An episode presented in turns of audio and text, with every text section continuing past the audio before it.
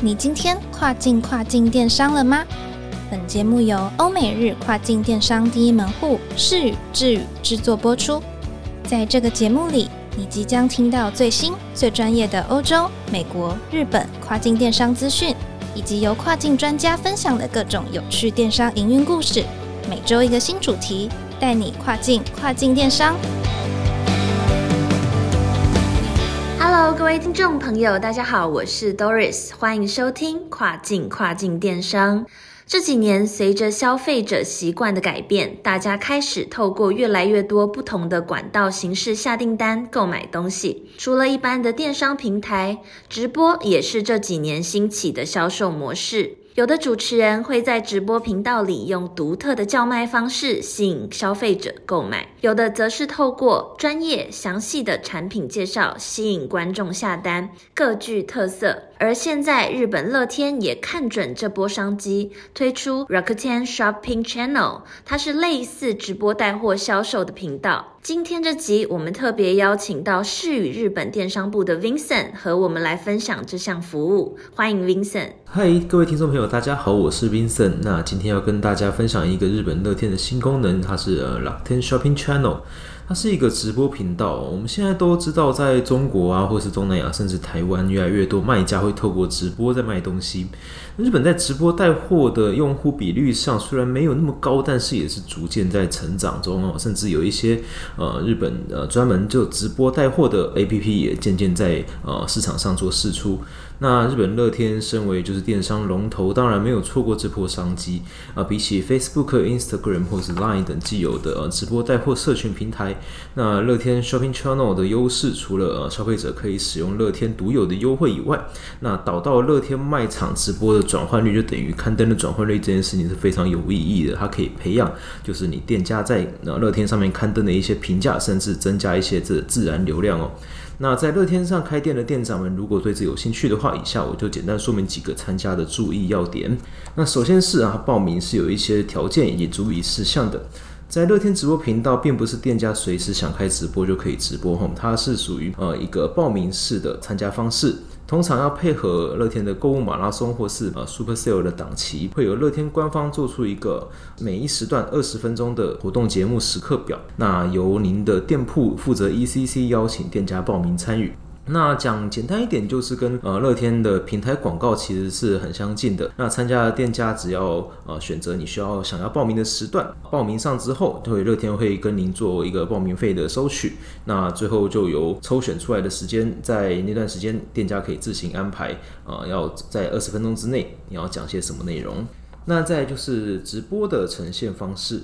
在直播的同时，界面上是会有乐天卖场的 URL，去可以让消费者及时下单去做点选的。那但上线还是有包含，就是那 coupon 页面啊或商品页面，它总合起来只能有二十个连接。那其实十个也挺多了啦。那只是说，呃，店家需要确认好直播你要打的优惠要做什么样的商品的曝光，不是说啊，今天整个店铺你想啊放什么商品就放什么商品。那并且是否授权乐天做外部导流等这个部分也需要事前跟乐天去做一个回报。那所谓外部导流就是指说，呃，今天乐天在宣传这个 shopping channel 的时候，可不可以用贵司的商品当做一个曝光的呃项目，去让乐天在乐天的首页或者甚至一些外部 Google 的 SEO 广告去宣传整个乐天 Shopping Channel 的这一个功能，那可能它的呃 Thumbnail 就是呃缩图就会是您的商品这样子，那这个需要事前授权给乐天。那只要报名上了，最后就是等待本次的直播安排。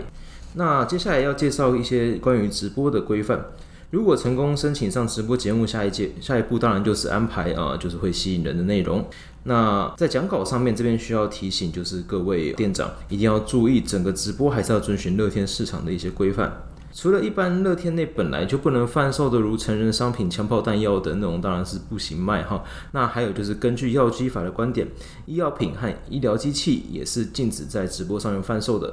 那它之所以整个就是贩售的品类禁止的原因，是因为它的呃法规其实非常的细哈。乐天其实应该也没有把握，就是能完全就是掌控所有店家在呃贩售上的一些。违规的情形，所以他就干脆整个品类把它禁止了。那这个就以平台规范为主。那同时在呃您的商品介绍的表现上。也可能禁用一些如肌肤会变白呀、完全消除黑斑、能够成功减重变年轻回春等等，呃，就是会有误导消费者的可能性的，都可能会不行做宣传。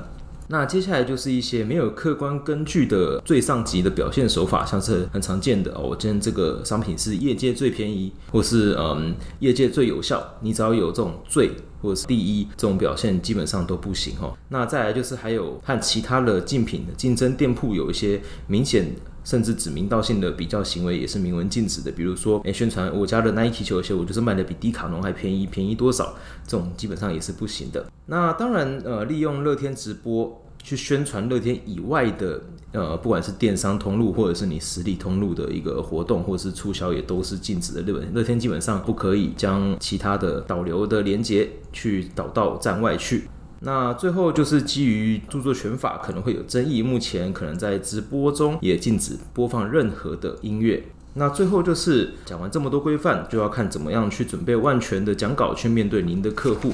首先，直播内的时间只有短短的二十分钟哦，一定要好好的把握您的直播节奏。制定好整个直播流程之后，将商品说明啊，还有就是这个直播限定的折扣优惠说明，那还有最后可能跟观众的互动的 Q&A 时间，都需要预设在您的讲稿里面，以免就是重要的直播内容哈，可能少提到了，或是没有好好将您商品的优势在直播上面传达给预计跟您互动的观众那，我觉得都很可惜啊，毕竟这个广告也是要钱的。那在直播同时，它也会有那种所谓的同接率，也就是有多少观众。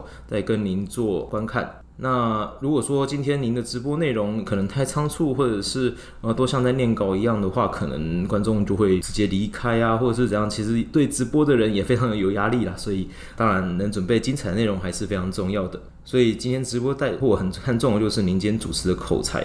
那有一些店家呢，他会属于就是哎店长或者是一些他的工作人员最了解的商品的人，就直接做贩售。